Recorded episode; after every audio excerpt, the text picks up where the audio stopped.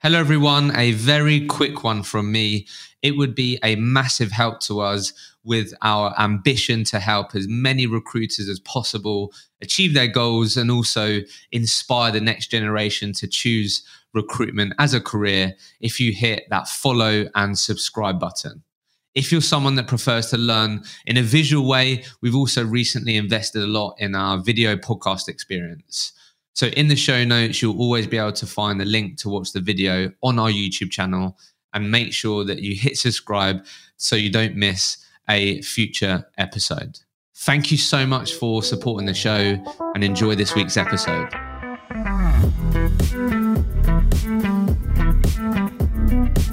Welcome back to another episode of the Recruitment Mentors podcast. I'm your host, Hishem Azzouz, and in this week's episode, I was joined by Rory Maddocks.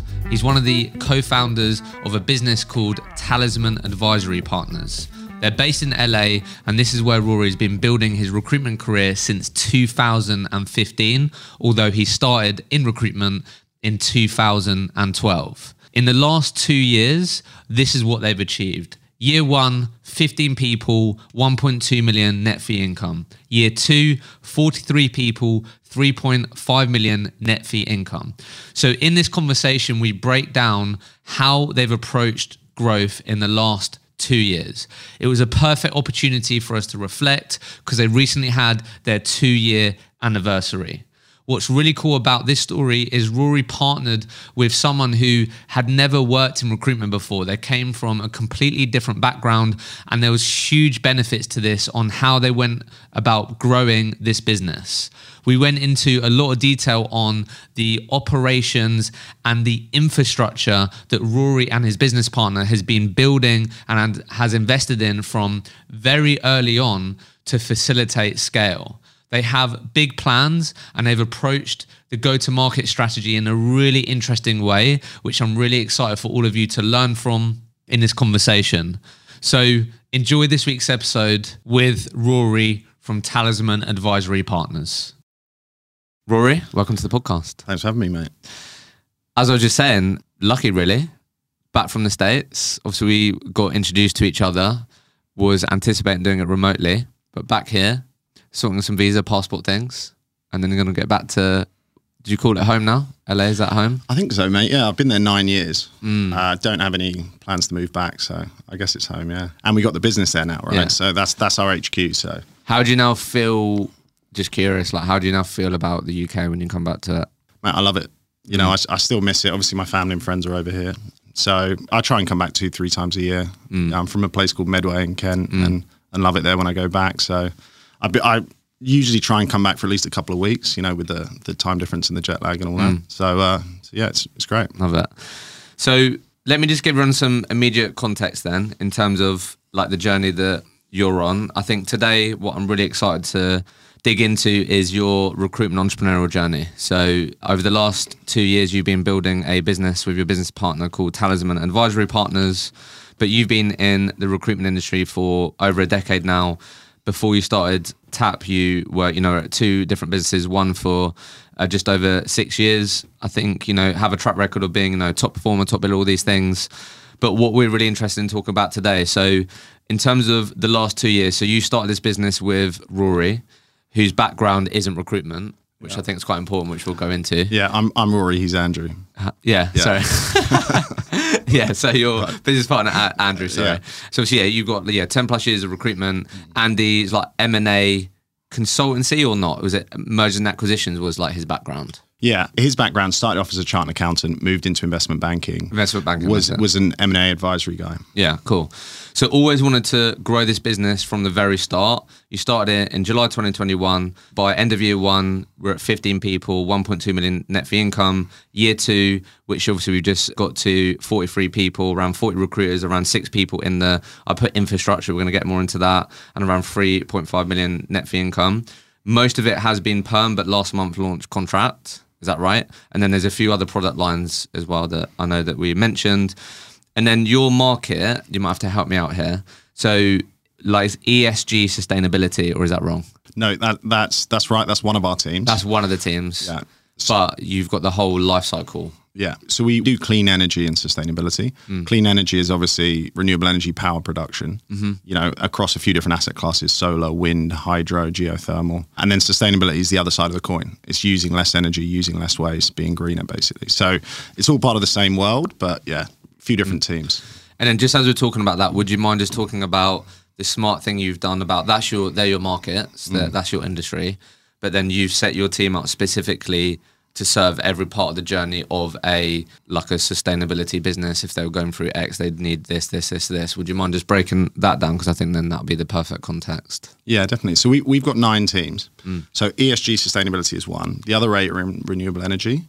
And if you think about building like a solar power plant, right, you're going to go through different phases as you go through that life cycle. So mm-hmm. at the start, you're going to need to do the origination and development, like a property developer, but for power plants. So we've got a team that recruits those folks. Then after that, there's a bunch of contracts. You need lawyers. We have a team that recruits those lawyers. Then you need investing. So we have an investments team. Then you need accountants to balance the books. We have an accounting team. Four different engineering teams, a construction team, and an asset management team. The idea being, we can go to a solar client and say, "Hey, we do everything you do, soup to nuts, but we do it with very specialized teams the whole way through your value chain, mm. which is great for them. They get one company that they can partner with, one message to the market, all that kind of stuff. But it's great for us because we've got eight different teams that can penetrate the same client, and then we proliferate around the and rest of our improve, teams. yeah, client spend. Absolutely love mm. that. So let's start with the the million dollar question then. Sure, you thought more and more about this if you've been hiring for your business. So common characteristics and traits that you believe make up highly successful recruiters in today's market. Yeah. I think I've seen a number of different kinds of mm. recruiters be successful. In the US in particular, it's very candidate driven. It's very process driven. It's very offering value consistently. So I've found in the US, it's people that are very diligent, very organized, very consistent, mm. people that can deliver product consistently, less sort of salesy in relation re- relational than maybe the, the UK market. But you know, you've got to be a good communicator. You've got to be concise with how you how you talk and you deliver messages. You've got to be a kind of problem solver, and you've got to be able to see an opportunity and go, okay, that's worth investing my time in, and that isn't. And then you've got to be consistent because anyone can put a good month together, but mm. you know, you need you need 12 good months to have a good year. So it's about someone that can turn up and kind of repeatedly do it. Mm.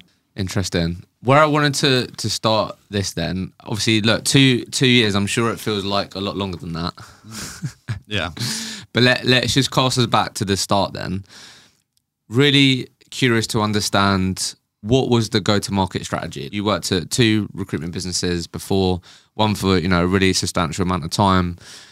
So, what was like yours and your business partner's initial go-to-market strategy? How was you going to be different? How was you, you know, going to stand out from the other recruitment companies? I know the US is not as competitive to the UK, but mm. still, why would you not want to be different? What was going to be your value proposition? Talk to us a bit about what that go-to-market strategy initially looked like at the start. Yeah, I think the the initial go to market strategy was let let's form two teams that make the most sense versus our network and our connections and our experience within renewable energy, and then we'll build out those other teams like the building blocks around it, right?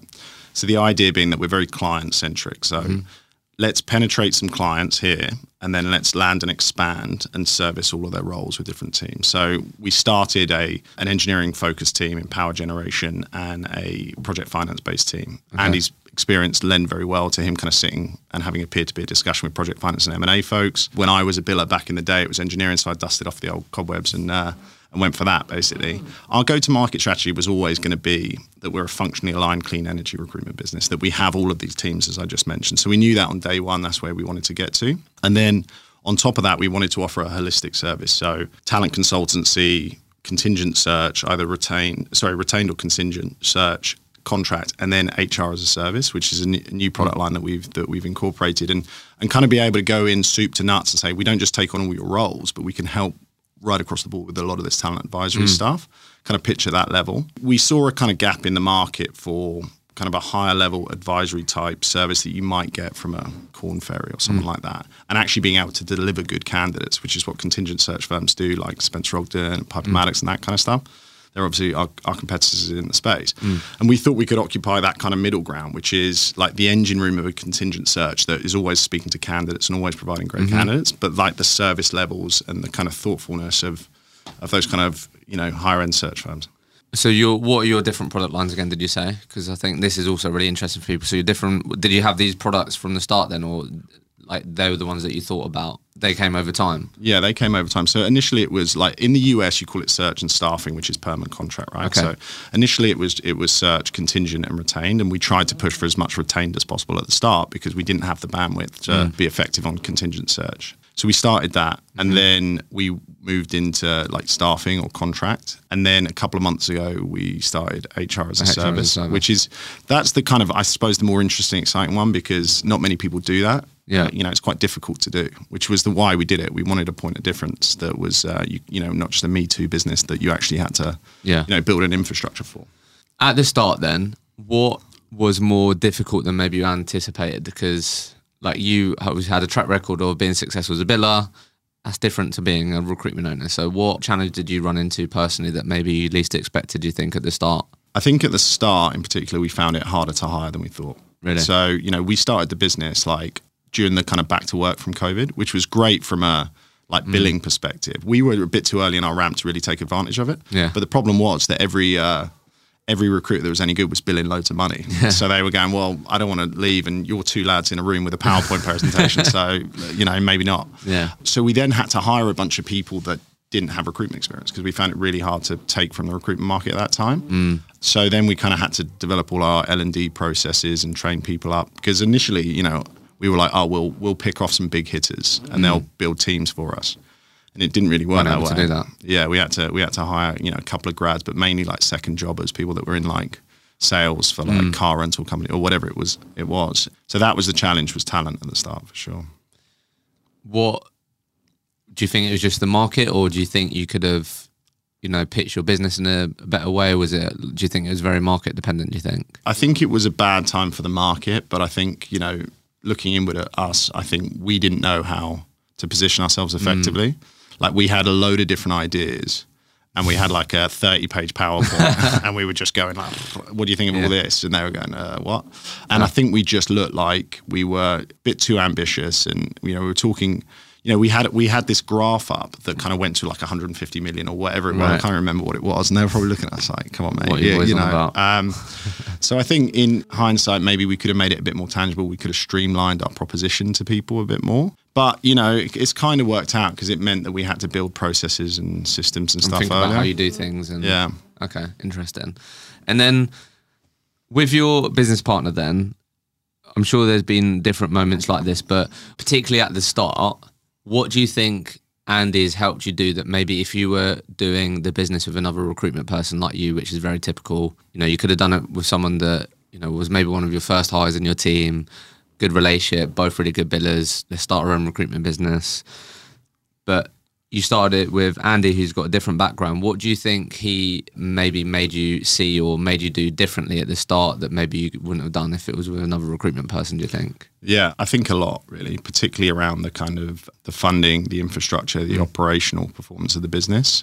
You know, Andy had always kind of pitched into me that you know he he knew what good looked like for businesses. He knew how to build businesses from a back end, and you know he needed a, a front front office guy. And it mm. didn't necessarily have to be in recruitment, but mm. you know obviously recruitment's a, a good market to be building a business in. So you know I was kind of bought into that from the start. I think that you know if I was going to do it, it'd be better to do it with someone that had a complementary skill set to me and not you know just two mm. big billers, for example, or two team leaders or office leaders or whatever. And yeah, I think the state of our business in terms of its infrastructure is is way beyond where I think most people would imagine a two year business to be. You know, our processes, our systems, our commissions, our accounting, our marketing, all of this kind of stuff. And I think he's he's played a pivotal role in all of that. And particularly understanding the funding. Not necessarily that you have to borrow a lot of money, but mm. when you know how funding works, you can have a lot more confidence in growing. And you can have a lot more confidence in spending. And, what, and one guy, one thing M and A guys do is is they believe in spending money, right? Mm. Which is actually really, I think, good mindset to have when you launch a business is don't sit on your money don't spend your money on a car or a watch mm. like you know you need to be reinvesting that money because it will make money for you you know the following year and the year after that so we got really aggressive around spending money on growth from the start and i think having him gave me that kind of confidence to do that Okay, so let's break this down a bit then. Let's just zoom in on like year one, basically, because I think that'd be helpful for people. Mm. And then we can talk about what else you've got in place in year two. So, year one, I think you shared with me there's about 15 of you. When was let's just talk about the yeah like what you're just talking about there in terms of what andy has added because i think this will be really helpful for people i shared with you i think when we prepared for this you know a huge percentage of the uk recruitment industry are nowhere near where you are in terms of just like headcount and a lot of them are you know sub 10 people and the common insight that i've taken from that from the interviews that i've had and speaking and interviewing people that help and consult people like yourself is oftentimes because you know people that start these businesses are like typical people like yourself who you know being successful recruiters they're now starting a business and it's just more about how am i going to get to a million? Well i'll get 10 recruiters to do 100 grand each rather than thinking about the infrastructure and how we can you know um, implement processes and these things to help us get there more quickly. So i think the infrastructure and the processes part and all of that is like really helpful for people because i think that's often where sometimes people don't know where to start don't know what good looks like. So in that first year when did you guys make like the first like what was the first like non-sales hire? Was any of that 15 non-sales people were they all salespeople? Before we go right back to the conversation i wanted to take a moment to tell you about one of our podcast partners one up sales. So let's talk about getting the most from your existing recruitment consultants. It's not always about expanding the team especially now but maximizing the potential of those already with you. And that's precisely what One Up Sales, our podcast sponsor, can help you do. Their robust sales performance management platform offers a unique blend of transparency, competition, and motivation. They help you to identify the areas your consultants excel in and those where they could use a boost. With personalized targets, real time performance tracking, and engaging rewards, your team will be motivated to achieve more and more. With One Up Sales, you're not just supervising your consultants, you're fueling their ambition. So why settle for good when you can get one up and be great?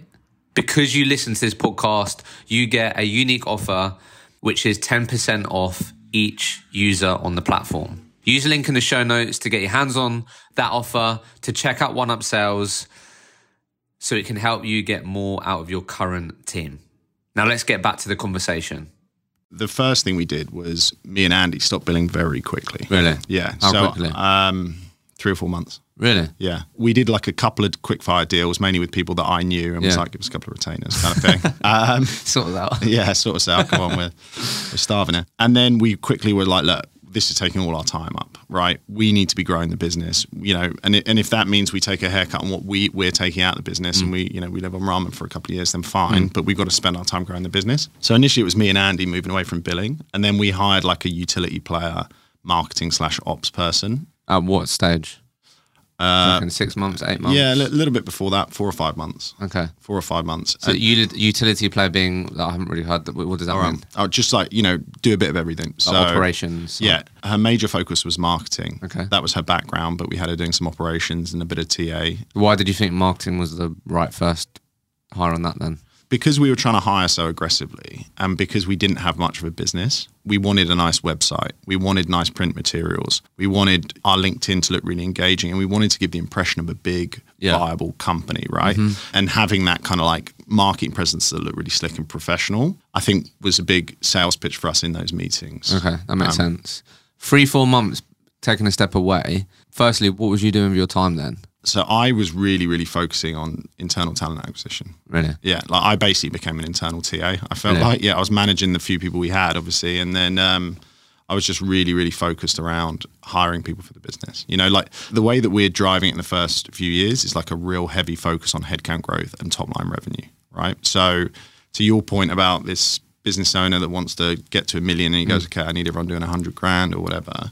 I would take more just philosophically the view of, okay, let's load up the business, let's get to a million really quickly and then drive profitability if you're worried about your profit per head, right? So we just went on a big hiring spree, spent a lot of time doing TA. I was still obviously on like client calls and doing some support there and kind of coaching and developing and building out a learning and development syllabus mm. and, you know, all of that kind of stuff. Okay. And then what about Andy then? What was he doing? we basically split the business in terms of we've got professional services or what we call professional services, which is some of our teams that kind of are a bit more suit and tie, mm-hmm. and then engineering, construction, the engineers and the folks. And, and I kind of sit over that. He kind of sits over that other half. So we kind of went 50 50 on a lot of that, but he was also doing a lot of the financing stuff, obviously doing all the commissions and accounting. And, and now we're building out a team that does that. So Does he, so he gets to get off those tools a little bit. But yeah, just just you know that that kind of stuff. It's amazing how when you're growing a business, even a recruitment business, I think a lot of people make the mistake of thinking a recruitment business is just like a recruitment team, mm. right? I'm a team leader. I've got reports. That's a business. There's so much more that goes into it when you're doing it effectively and when you're trying to scale mm. that you need to be spending time doing that. You said at the start that internal hiring was, you know, difficult. What made it easier then? If you're spending a lot of your time doing it, I'm assuming you got better at it. What did you get better at? Besides the perception is reality, we look better. Yeah. Like anything else that you obviously clearly had to get better at on the internal hiring side. Yeah, I think we really refined our messaging about mm. what we're doing and how we're doing it. Like, I mean, I've I've pitched in Talisman about fifty thousand times. I'm sat there in interviews thinking, Jesus, I'm I'm just on repeat. Here.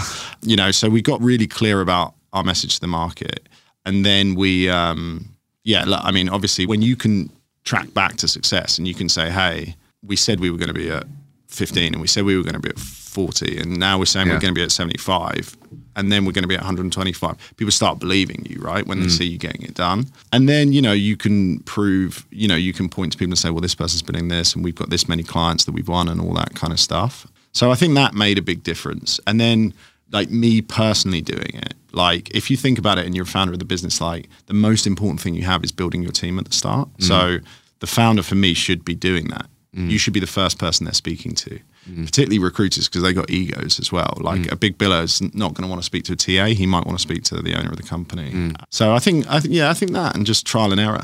Did you hire in ones and twos or did you try and hire like three people starting at the same time or how did you approach that? we don't hire like big grad batches, right? We're not doing like 10 to 20, but we try and do it at minimum two, but ideally around four. Mm. So we're hiring four to six a month at the moment, roughly. And, you know, it might be a two and a four, or it might be a six mm. on on one day if we can, or, or whatever. Yeah, look, when you hire in with people, there's economies of scale mm. in terms of just like, you're not wasting you know double the amount of time training them up. You can get them in the classroom together. There's that peer to peer learning they have. There's that competition. There's that camaraderie. There's all that kind of stuff, mm-hmm. right? So so yeah, I mean we've just hired actually a an L and D person as an mm. infrastructure hire. So that like we're really excited about that. You Yeah. know, ten years at one of the best energy recruitment businesses building their L and D platform. So he's going to be an exciting hire for us. But it was yeah, it was me and Andy doing doing, Doing the that. coaching and stuff. previously.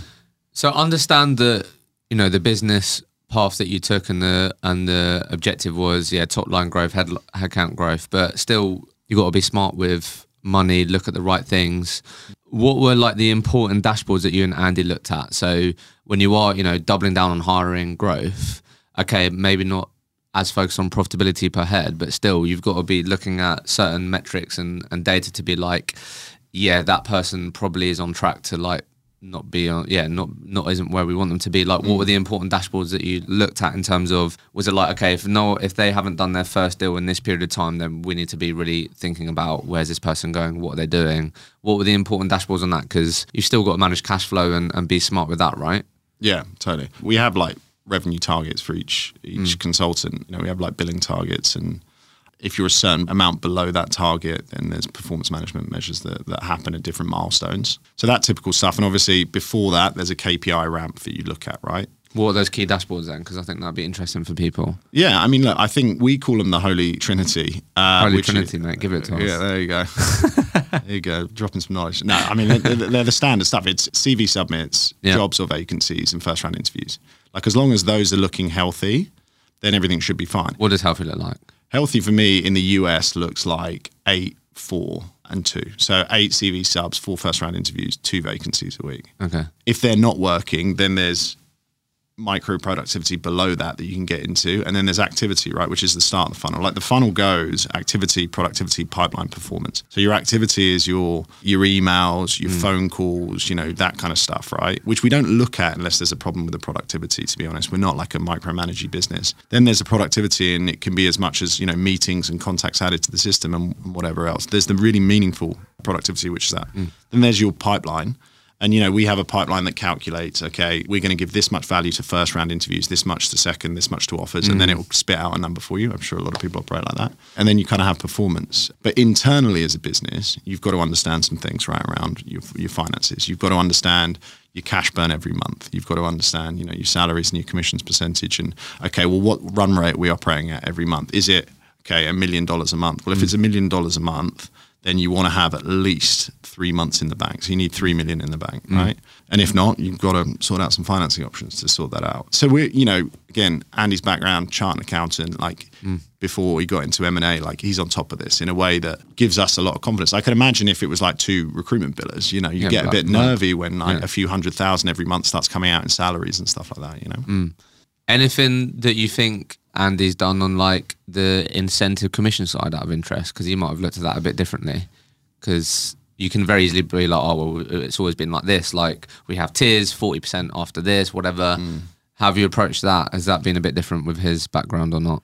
Yeah, I think there's there's going to be some interesting stuff in terms of like LTIPs coming out. What does that mean? long term incentive plans, Oh, right, okay. which we're kind of working on in the background. I think in terms of salaries and commissions, not really. We haven't really reinvented the wheel Okay, with that. fair. I think it's about giving people a good. The, the incentivization piece is about giving people a commission structure, right, that is good and against market, particularly as you're growing. You've got to be better than market in terms of overall comp, Mm. but also one that rewards the right level of performance, right? You don't just want to be like, paying great commissions to people that aren't making you money, mm. obviously, right? So, you know, we're unashamedly a performance culture with a performance related commission structure. Not like crazy. It's not like if you're not billing a million dollars, you're not earning good money with mm. us, but, you know, rewards the people that are, you know, medium to good as opposed to just, you know, just straight away. Yeah. Have you found hiring American people that they care about salary more than commission, certain benefits? Interesting. Yeah, we've got two offices. We've got an office in LA and we've got an office in Mexico City. Uh, we're opening up in New York in O- October. And LA and New York aren't cheap, right? So, so salaries do matter, and they matter for a very valid reason. You've got to pay your rent. And you can't wait for commissions to pay your rent. So salaries are much higher in LA. So yeah, people are worried about salaries, rightly so, because the cost of living is so high in the US at the moment. But then you know, different people are, are motivated in different ways. You know, some people are like really, really base focused, and then some people are overall total comp focused. So you kind of find your people, right? Like you find what, whatever your comp structure works for. That, that's who mm. you're going to ultimately attract. So, would you mind just sharing a bit because you mentioned it a bit there, but just to wrap up, like year one, I guess you were talking a lot around there in terms of like, yeah, you know, burning X amount a month, runway. You know, me asking you around, okay, you've really doubled down on headcount growth, top line growth. You still got to manage your cash flow, what the metrics you look at. Talk to us about the funding piece then, because I thought this was interesting, as I was saying mm. to you, because done a lot of these conversations now. You was probably the the first person to say to me that, yeah, we was really intentional about funding and getting funding for the reasons which I'll let you explain. But talk to us a bit about that and obviously sharing like, okay, if I'm a recruitment business owner listening right now, what you believe are, you know, some of the avenues and options that recruitment business owners have and uh, that might not be aware of. And then two, why you think, you know, that's a smart thing to do. Yeah, totally. So the conversation that we had was basically that we established lines of credit, Yeah. even though we haven't really had to use them, but we've loaned money to build a credit score basically with these lenders. There's three main avenues you can go down, right? So the first one is it's like a personal loan that involves your business. So let's say you're with Wells Fargo or you've got an Amex account. They're going to loan you an amount of money. It's not going to be a huge amount, but depending on, you know, your credit and, mm. and all this kind of stuff, they're going to loan you money. The positive thing about that is it's going to be a lower interest rate. Maybe that's going to be 8%, something like that. So Amex might lend you 100 grand Yeah. at 8%, which is good if you borrow that, pay it back, and then they'll give you more credit as mm-hmm. long as you're a good payer, right? But it's never going to be massive mm-hmm. because it's a personal loan. The other option that you have is going to your business account bank and lending from them, and that will be better rates, but they're going to loan you a bit more than the personal loan, but not that much. Mm-hmm. And then the other option is that you go to like a credit facility, one that takes on riskier things, and they're going to loan you money, but it's going to be uh, twenty percent, right? And then the, the last option is is kind of invoice factoring, which is probably the most attractive option, particularly if you're a bigger business with a lot of invoices out and all that kind of stuff. But the key thing about borrowing is like, and people that live in the US will know this because it's the same with your personal credit. Like you can be rich, but if you don't use a credit card, like you you can't get cars on lease and stuff, mm. right? It's a, it's a bit of a game that you have to get familiar with. What I would recommend to people is borrow some money, even if you don't need it, because you should need it because you're investing it in your business. And even if it's at a 20% interest, then, you know, like if you can't put a million dollars in your business and return $1.2 million in 12 months, then the platform's not strong enough anyway. Mm. So borrowing money in that situation should be something you consider anyway. But importantly, you'll start to build up more. So initially you borrow 80, you pay that back. Then they go, hey, we'll lend you 150, you pay that back. Mm. And then you're building it up. And then maybe you find yourself in a position where you're five, six years in, you've got a really strong platform. And you're like, we just need to put fuel on this. And then mm. you can go to these lenders and they'll lend you a million dollars that you actually need for real growth. So you start building up that relationship with them. And invoice factoring is a really interesting one as well. The thing with like invoice factoring is you've got to actually be like a pretty decent business already for them to engage with you because they're going to get forensic in terms of what does your business look like? Do people pay you back? Who are your clients? So that's All that leveraging like how much your history of being paid, how much you money making, to then be like, we'll lend you this because we know that about your business, right? Is that wrong? That's more like when you go to to a bank or a Oh, credit right, stuff. okay. The invoice factoring is like all of that, but then it's like we will lend you money or we will pay you money for your invoices.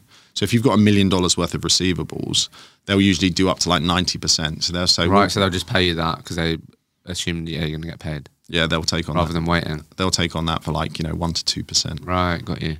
Yeah, it's interesting because um, yeah, that's that's like I really like the mindset there of again. I just feel like this is the there's just the different mindset that you have on how you're approaching growing this business. Because like you said, it's like you're doing these things now because if you keep going in the right trajectory, there will be that moment where you, you know you and Andy look at each other and go, right, we feel really confident that if we can just put more resources in this part and that part, that we can go from 20 million a year to 35 million a year Totally. right? But because you've had that track record of asking for money, paying it back, you're going to be able to get in those rooms and go, hey, look, we need five million so we can get here.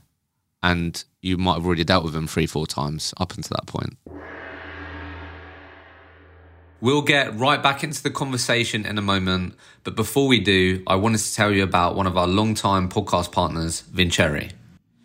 So ask yourself this is your team feeling the effects of manual data entry and outdated processes? Relegate repetitive and monotonous tasks to Vincere, your all in one recruitment operating system. Imagine a few extra hands helping you sift through the busy work day in, day out. That's the benefit of Vincere's automation tools and features. From interview scheduling, automated templates, CV formatting, reporting, and more. You're going to reduce error rates, streamline compliance, and accelerate return on investment. It works like magic. And the best part, you keep morale high and productivity goes through the roof. Today's episode is kindly sponsored by Vincere, the top rated recruitment software by TrustRadius in 2023. You get an exclusive offer for listening to this podcast, which is 10% off the user price. Reach out to the team and arrange a quick demo or use a link in the show notes to book an exploratory call and get your hands on that exclusive offer and start using great tools within their all in one platform like automation. Yeah, exactly. And I think a lot of people take on investors too early or sell Mm. parts of their company too early. Like, I would really strongly advise against that because, Mm. like, money is um, money's really expensive when you start, Mm. and then if you have any success, it's comparatively quite cheap.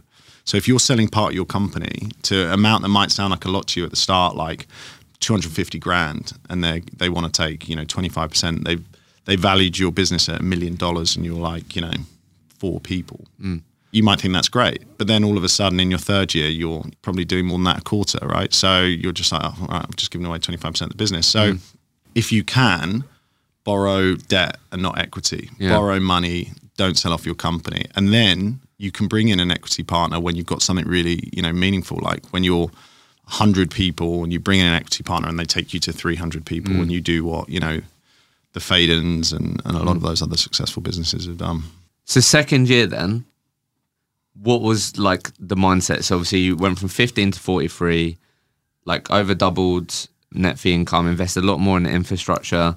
So why don't we just paint a picture of the business today then, and then we can work backwards.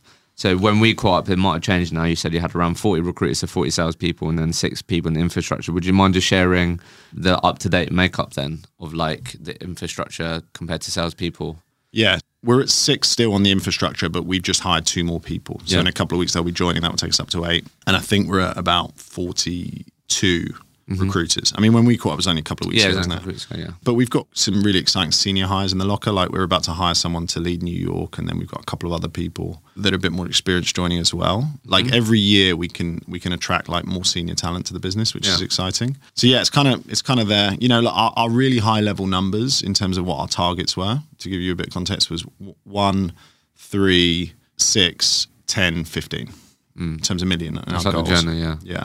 And, you know, we, we kind of did than that, one and two. And I think, you know, we've already started to have a pretty good course of this course. So I think we're tracking to beat that third year goal as well. So what people make up the infrastructure? That'd be interesting. You've just hired an L and D person, which you're really excited about. Mm. What else we've got in there? So we've just hired, we started this HR as a service Okay, yeah. thing, right? So we hired like a kind of senior HR consultant, HR business partner type stuff, not internally for us, but for our clients. Externally, yeah. And then we've got a couple of operational people there. We've we've hired a uh, finance manager who's going to take on responsibilities around commissions and, and that kind of stuff. Got a couple of operational folks as well now. We're looking at hiring a You've got a um, marketing per- marketing team. yeah, we've got a marketing person. Yeah, Yeah, marketing Um, person. Noah Fish, shout out. Uh, he's So marketing, finance, L and D, operations. What does that mean? What, what are they getting their hands in? So operations, yeah, operations is a mix of stuff. Like we're about to implement a new CRM. That's a lot of heavy lifting. Yeah. You know, we've got two offices. We're about to launch another office. There's heavy the lifting stuff around, around that. Yeah, yeah. Community pieces, that kind of stuff. Okay, HR person. What else we got in there then? So we've got HR, finance, marketing, operations, Training. training, L and D. We got a TA, Oh yeah, I was going to say yeah. Yeah. yeah, that makes sense. uh, and we're hiring another TA. Because we've got a TA that sits in Mexico City. We're hiring one in LA. so you're not in that anymore. No, I'm. I'm not. I, even though I still dabble into it. I still dabble into it. I'm still. I'm still the first person you speak to, but um, I've been doing less less InMails and connections. Yeah. So that's that team. Interesting. Curious then, how have you set up the recruiters in terms of like what does the org chart look like? That might be interesting in terms of like we've got, you know, out of the four at 41, 42, you've got three team leads. What does that look like? Those sort of ratios and leaders to recruiters. Yeah. So the layout will be, you know, recruiters, team leaders, divisional leads. Like there's nothing, nothing too crazy about that. Not every one of our teams has an emerged team leader yet. So we don't have nine team leaders. We mm. have. I'd say I think we have six or seven team mm. leaders, and then other people that are kind of emerging through that. And then obviously we'll launch other teams. We don't have any di- divisional leads yet, mm-hmm. though we've just hired the guy in New York will be a divisional lead, so we'll start that. I see like you know at scale. One point of difference that we're not unique in, but a lot of people do like regional leadership. Hmm. We're not really about that. I don't think we'll ever have like a head of LA Right. and a head of Mexico and a head of New York and a head of Miami or wherever else we are, a head of, head of Texas, because I did that. I was a head of LA and then a head of West Coast when we started hiring remotes as well. And you just end up doing a load of like operational work, which is important, but like it's not actually what you're good at doing. Mm. Like you're good at like developing talent and breaking clients with with your consultants mm. and market strategy and and you're like you know organizing a happy hour or you're mm-hmm. you know doing all this kind of stuff so so we'll have like divisional leads where it's kind of like you know this person is the national head of deal professionals and this person is the national head of engineering and has staff across the offices it'll be more split like that So what do you what do you now do? What's your time filled up with? a lot of one-on-ones to be honest way too many one-on-ones With uh, like recruiters? Yeah. Like I have probably 25 one on ones reoccurring every week, which is just too many. Not that they're all necessarily doing direct my reports, because just at this early stage of the business, I just want to make sure that everybody's getting the right kind of training. And, it, Right. and, and even if it's like there's a team leader in between us, I just want to make sure that, you know, everybody's getting the proper DNA and they, they really get it and that they're that they're on the right tracks and everyone's mm. set up for success. I'm scaling that back now. You know, look, I'm a big believer that you only want like five or six reports. Mm. And, and that you need to waterfall down through that. Mm-hmm. So that's where we're kind of tr- transitioning to. And then other things is like there's cross-functional things, right? Like so meeting with the marketing department and what they're doing or the CRM stuff takes a lot of your time. I interview a load of people, as I say. So I'm doing, you know, 10 to 15 hours of interviews maybe a week. That's the bulk of it, honestly. Doing one on ones and interviewing is the bulk of what I do. And then, you know, dealing cross functionally with stuff that comes up that we like, we- we're doing a new website build or we're Yeah, doing. just um, like reactive stuff and getting involved, offering your perspective. Yeah. How has Rory had to continue? Because I feel like, was you doing a lot of this stuff when you worked for the previous company? Yeah. Oh, you was already. Yeah, I was. I mean, look, I was. A lot of people now are, you know, starting recruitment companies early and stuff, which is is okay. But I kind of went through the corporate ranks, to be honest. Like, mm. and by the time I'd set up Talisman, I was already managing a really big business unit. I think at our peak we had like 80 headcount. Mm. Already had like you know a legal team, not a mm. recruitment team, but like a, a legal team for our contracts and our marketing team and our TA team reporting into me and that kind of stuff. So mm. a lot of that stuff I was already doing, particularly what I do. A lot of the new stuff, Andy, Andy does a lot of that actually. You know, the new stuff that comes when you set up your own business as opposed to mm. being a senior person in a you know front office senior person. So talk to us about obviously being really intentional with the HR as a service. Why have you done that? just to get really sticky with our clients and to add to add an elevated level of value to them as well because a lot of these companies they're a bit overwhelmed when they start up. So the hr as a service is really effective for startup businesses and it's taking them on that growth journey. And it's basically saying like okay we can send you loads of resumes but you're not going to be able to hire them. You're not going to onboard them properly. You're not going to be able to performance manage them. You're not going to be able to scale enough. If we put in the people strategy for you and give you the actual infrastructure, like put in your ATS system, you know, put in your insurances and your payroll and all your this kind of stuff, it allows them to scale much quicker, right? But for us, it also allows us to be really sticky with them because they're obviously then going to give us all their search, right? Mm. So it just kind of works that way. And then from a business perspective, it's reoccurring revenue, mm. subscription model, which is good for investors, right? When you're sitting across from private equity, they want to hear a narrative. They want to hear a story. You know, mm. just like you asked me, mm. what's, what's your point of difference, mm. right? It's now it's not unique, but it's rarefied. Like not many people offer those three three services well. Mm-hmm. And then you say, well, okay, who offers them well in clean energy? Like no one probably at the moment in the US. So then all of a sudden you've got a compelling story, right? Whilst also having it's, it's solid business, it's good business. So we're in our infancy with that. We've we- How, how far into it? we've got like one established client and we've got like two or three more real viable pitches. We're only, you know, three months into doing it. Yeah, yeah, sure. What were the markers for you and Andy to be like, this needs to be another product line? We'd always talked about doing it. Right. So it was part of day one was let's get a business big enough so that we can service it because you don't just want to like take it all on and then just like, you know, mess it all up for your client, right? So you, you have to build in a good enough infrastructure. Let's get enough cash that we can do it. And then let's get enough brand positioning that we're going to actually be able to win some stuff. And so it was always going to be like a year three thing. It got brought forward a couple of months because there were some great opportunities around it, and we were doing better than we thought. So we kind of brought that forward, and and now we're really investing in it. Now we've got a couple of hires. There's a team of three people now just focusing on that. So you sell that service to a customer, mm. and all the people that, that sort out the payroll, the these things would be on, on your payroll. Yeah, all all the people that handle it. So like, Yeah. as in like, you know, we're not going to replace like Paychex or ADP or I, I don't know what the UK equivalents are, unfortunately, but like we're still using them. But like, imagine all your HR administrative people that work for your business, and it what it does is it means it gives them a cost effective solution to do that and ramp up really quickly, whilst giving them actually a better level of service because they're plugging into a bigger Yeah. HR department that we have. So yeah, we're just kind of we're offering that, and you know, so far so good. We're still building it out to be to be completely honest. But I think in like, you know, I think it's going to be like a really core part of our business in the next couple of years. Yeah, it is super interesting. How have you? That's a different sell, right? Yeah, it's a, it's a different. Sell. I mean, it's with a lot of these things, and it's the same thing I tell people about retainers and executive search and value added services. It's like if you pitch a bigger solution, it's just a more interesting conversation anyway. You just look big, bigger and better to the people you're pitching it to, right? Mm. If you're going, okay, so talk to me about where your business is at, where you want to take it, what's your internal infrastructure to do that, what are your pain points around hiring, what are the challenges that you're finding? Mm. Okay, cool. How are you finding onboarding all of these people? How are you finding the payrolling and the insurances? Like, have you got workers comp in in Maine that you need to go and do a project there? All of these kind of challenges that they do that's the kind of thing that's going to like you know prick up the ears of a CEO of a startup because that that's a real challenging point for them. And even if they don't go down that option, you've had a much higher level conversation with them. So then when you start talking about retainer or you start talking about typical search or staffing, you're a more interesting conversation for them to kind of take off from. But yeah, look, there's a certain use case for it, right? Like you're not going to go up to Shell or Nike and go like, hey, do you want us to take over your HR services? They go, right, well, we've got that covered, thanks. But there's a lot of companies, particularly in clean energy, particularly in tech, that um, they've got a founder who's really good at, you know, the product or the service that they offer, Mm. but isn't quite business savvy, doesn't really know, you know, well how to do to do all of that. And then on top of that, it's actually also like a cost effective thing to outsource it. Mm. There's this movement in the US, and again, I, I don't know if it's in the UK as well. It probably is. It's called like businesses without walls, Okay. and it's kind of like you don't hire lawyers, but you have this kind of like legal company that operate Right. as you in a context. You don't hire accountants, but you've got accountants that have your email as well. And Right. it's kind of like you just outsourcing a lot of this stuff and mm. you just really focus on your core business.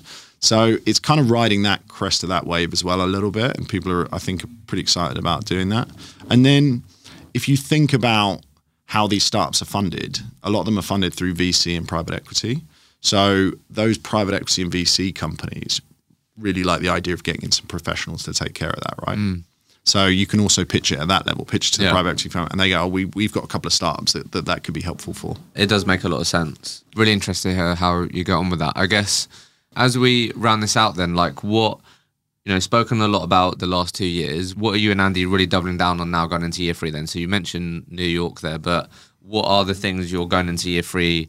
Like really remaining laser focused on that you feel like you have to, you know, execute, or what are the really top one, two, three priorities that you have to execute that's going to enable you to again hit the initial goals that you guys put on in terms of one, three, and like six, I think you said. A real quick one from me, and we'll get straight back into the conversation. Some of you may or may not be aware that I'm also the founder of a business called Hector. Hector is an all in one training platform for recruitment founders to maximize team performance. The reason why I'm sharing this with you is because if you are someone that is enjoying this podcast week after week, you might even share this podcast with your colleagues, then I'd love to connect with you. Our training platform is powered by top performers delivering practical training for today's market. We believe training a lot of the time in the recruitment industry is dated, is stale, is delivered by people that did it 5, 10, 15 years ago. And we are completely going against that.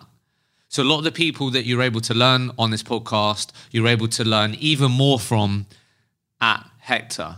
So if you'd love to, you know, find out more about how we could potentially help you get more out of your people, ramp up their performance more quickly, then please connect with me on LinkedIn or click the link in the show notes where you'll be able to book a call with us. Let's get straight back into the episode. Yeah. Huge focus again for us in headcount growth, 30 to mm. 40 more hires this year net. Huge focus on staffing contract for us. I think that's going to be a really exciting build out for us.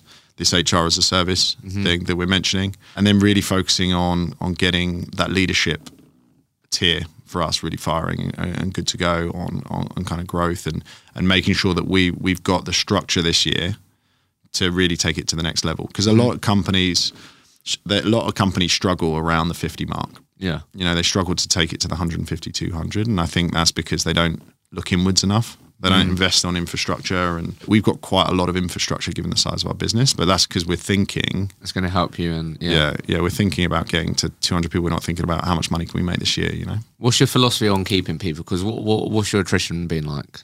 Yeah, our attrition has been really good. It's been probably too good. What I mean by that is we haven't been good at, you know, maybe getting people that are underperforming out, out of the business soon enough. And that sounds a bit harsh, but look, But that's business. That's Yeah. just- that's how it is. but the great the great thing about recruitment, mate, is that and sales in general is that everything's aligned. If you're firing someone from the business because they're no good, like that's good for them. Why, you know what I mean? Why why are you in a sales job where you you're not Yeah, earning yeah. any commission? Go do something else, mate. Um, so But like, what's the because yes, net 40, 50 headcount, but you've got to fucking keep people. That's going to make your life a lot easier. Mm. Yeah. Do you know what I mean? Because you don't want to just be on the treadmill of Totally. which a lot of recruitment companies end up on, or you become too bloated with people that aren't Mm. that great. So what, what's the philosophy on there? Because I'm sure that's also top of mind. our philosophy is we want to be considered like a best in class business yeah and that sounds like an obvious thing but a lot of companies aren't geared up to be that a lot of companies want to be Tesco's or they want to be McDonald's. They want to be every every man, every person kind of thing. Like we want to be like a premium brand that offers a really high level of service to our candidate and clients. Mm. We can't do that if you know you've got a bunch of people that aren't very good at their job or a bunch of people that aren't really committed to their job. So like our philosophy at the start is like, hey, this is a platform for people that want to be successful, that want to be good. Like we're fast growing. That means there's really exciting opportunities for you, but like take the ball by the horns. And like if you don't fancy it, no problem. Mm. So our philosophy has been let's invest in people as much as we can. Let's give them an L and D ramp. Let's put them in some teams where they can be effective. Let's give them good market strategy. Then let's really encourage them. Let's treat them like grown ups. Like we're not hovering over you. Mm but you're as a result of us not hovering over you there's an expectation around your performance and you know you're ultimately responsible for that and then just to run us out i just want to make it clear for people because we had our live podcast event the other week and one of the guests was really again talking about in the same way where they're just really the way that they talked about their business was they're really proud and passionate about the platform that they can offer mm. to people and yeah, like really spoke about the training, the upskilling, taking that seriously, and it was like the platform, the platform. So when you say that, you might have already mentioned it and and, and spoken about it, but just for people to understand, when you say, yeah, me me and Andy are really committed to building a great platform for people. Like, what are the core elements of that platform? I know you were just probably just outlining there, but just for people to understand what you believe, what you see as those core elements as a platform, as a recruitment business that you can offer to people. What yeah. makes up that platform? Yeah, I, look, I think me you know, at Talisman, we're uh, we're passionate about both the renewable energy industry and also the staffing industry. Like, we actually genuinely think it's much maligned, doesn't get the credit it deserves. Mm. It's a mm. bit better in the US. I know it gets a rough ride over here in the UK. Mm. Like, we're really passionate about creating a place where people can have great jobs because we think recruitment and particularly recruitment in the clean energy industry provides great jobs. Mm-hmm. So for us, that means giving people good training, not just training around, you know, this is how you influence someone or this is the recruitment process, this is a sales process, but training around developing them as business people so that they understand market strategy, they understand mm. market forces, they understand how to run their areas of the business. And as the team leaders get big enough, they understand how to manage an, a P&L and they've got exposure to everything that we're doing in the back. Like mm. we're open about that. Like we, we, we want to be really transparent about our business. And then we want to keep growing the business for a number of different reasons, but in terms of the people reason, because if your business is growing and not stagnating, opportunity exists for your staff. So whether that's a new service line, whether that's hey, HR as a service is really exciting, you're you know you're a great professional, but sales isn't really for you. You'd be much better in kind of like a consulting type role. Mm. Have a look at this.